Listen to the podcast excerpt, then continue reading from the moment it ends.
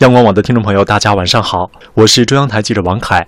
最近啊，国家统计局对八百零六名高校应届毕业生的家长进行了调查，结果显示，超过半数的家长希望子女毕业之后进入机关事业单位或者到国企工作，仅仅有百分之二点二的希望子女去私营企业。